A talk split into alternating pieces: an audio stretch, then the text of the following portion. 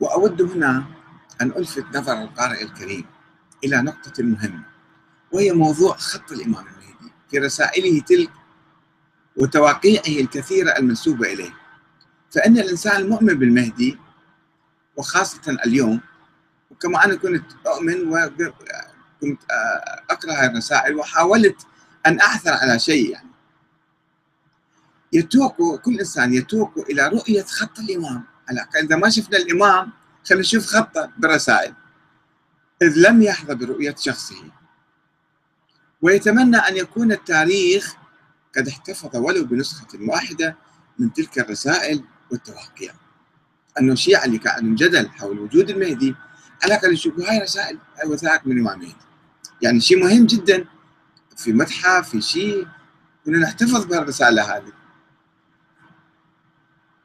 ويرجو أن يكون الشيعة في تلك الأيام قد أدركوا هذه الأهمية وحافظوا على رسائل الإمام في خزاناتهم التاريخية فإنها تشكل مادة آه، مهمة لدراسة تلك المرحلة والتأكد من حقيقة الإمام المهدي موجود أو ما موجود والظروف التي أدت به إلى الغيبة.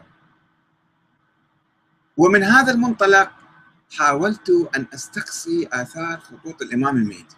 قبل ما يعني يحصل عندي أي تغيير في آه، الإيمان به آه، في رسائله وأبحث عن أي نسخة من رسائله وأتابع تواقيعه وكنت أحسب في البداية أو أفترض أن يكون الشيعة في تلك الأيام وبالأخص النواب الأربعة أو الفقهاء والمحدثون اللي إجوا بعدهم قد اهتموا بالمحافظة عليها والعناية بها. فلم أجد لذلك أثر ووجدت غموضا مريبا يلف هذا الموضوع. ووجدت في التوقيع الذي يرويه الطبرسي في الاحتجاج عن إسحاق بن يعقوب عن العمري. نصا يقول ولا تظهر على خطنا الذي سطرناه احدا. بالرسالة مكتوب ان هذا خطنا دير بالك ليكن أحد يكتشفه. ليكن أحد يشوفه. مبالغة في الكتمان والسرية. وهو يكشف عن خلاف ما كان متوقعا من الاهتمام آه، بالتعرف على الخط والمحافظة على رسائل المهدي وعدم وجود خط معين ومعروف للمهدي يمكن الرجوع إليه ومقارنة بقية الرسائل به للتأكد من صحتها. في بعض الرسائل هو الامام كاتبها وبعض الرسائل لا واحد ممليها عليه. كما وجدت الشيخ الطوسي يتحدث عن خط المهدي بصورة مريبة حيث يقول قال أبو نصر هبة الله وجدت بخط أبي غالب الرازي أن العمري كان يتولى هذا الأمر النيابة يعني نحو من خمسين سنة هذا محمد بن عثمان بن سعيد العمري. يحمل الناس إليه أموالهم ويخرج إليهم التوقيعات بالخط الذي كان يخرج في حياة الحسن. يعني مو خط المهدي. يعني وكيله هذا كان يكتب رسائل سابقة وقام يكتب رسائل مستمرة. بالمهمات في أمر الدين والدنيا وفيما يسألونه من المسائل بالأجوبة العجيبة. زين إذا حتى النواب الأربعة وهذا النائب العمري ما كان يجيب رسائل المهدي يدي يراوي الناس. بالخط اللي كان سابقا يكتب به. ولم يكن التوسي لماذا كان العمري يفعل ذلك؟ ولماذا لم يكن يخرج أو يخرج التواقيع بخط المهدي؟ يراويها الناس شوفوا هذا خط المهدي. ومن المعروف أن التعرف على خط الإمام الحسن بذاته كان مشكلة في حياته. يعني هم كانوا يلعبون على الإمام الحسن في زمانه إذ كان يلجأ بعض أدعياء النيابة عنه من الغلاة إلى تزوير خطه. والإمام موجود وحي وظاهر والناس كانوا الوكلاء يزورون وكان كل سهل يزورون على على الأئمة يزور خط الإمام هاي رسالة من الإمام العسكري. وقد وقع الشيعة بسبب ذلك في مشكلة التعرف على خط الإمام العسكري والتأكد من خطه في حياته. فكيف يمكن التعرف على خط الإمام المهدي الذي لم يره أحد ولم يرى خطه خطه أو خطه ولم يتأكد من وجوده ولا يملك عامة الناس وسيلة للتحقق منه؟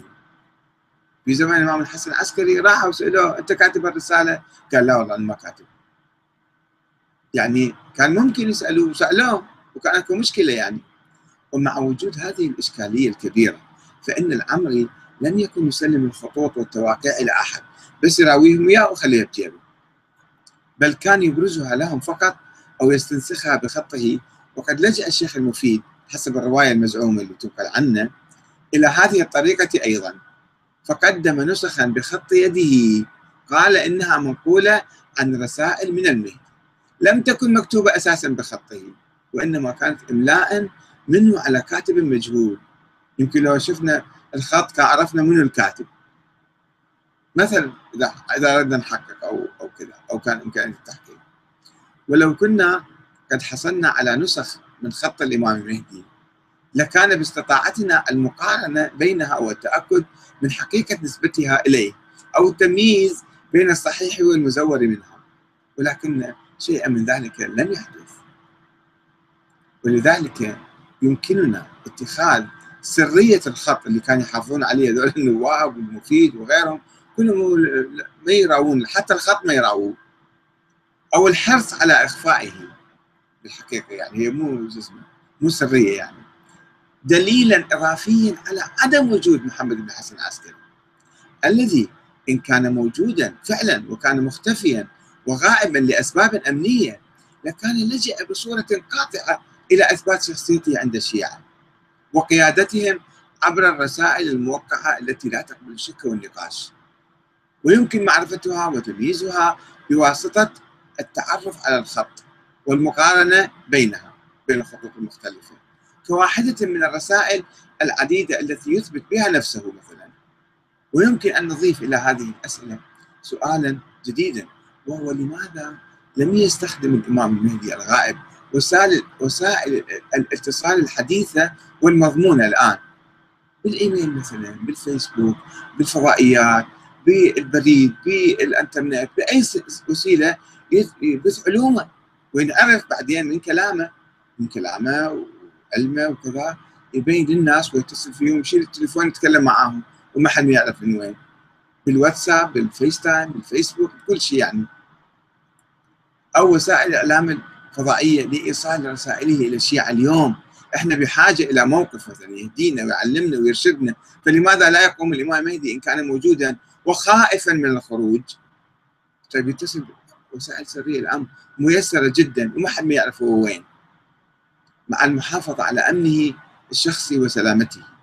كما استخدم بعض السياسيين المطلوبين الآن المختفين هم أجهزة الإنترنت والقنوات الفضائية لايصال صوتهم وتوجيهاتهم إلى أتباعهم والعالم كله. فاذا عدم استخدام الإمام المهدي المفترض لوسائل الإعلام الحديثة اللي بإمكانه ينقل كل شيء آراءه ومواقفه وعلومه وكذا هو متى يستخدم ماذا نكتشف؟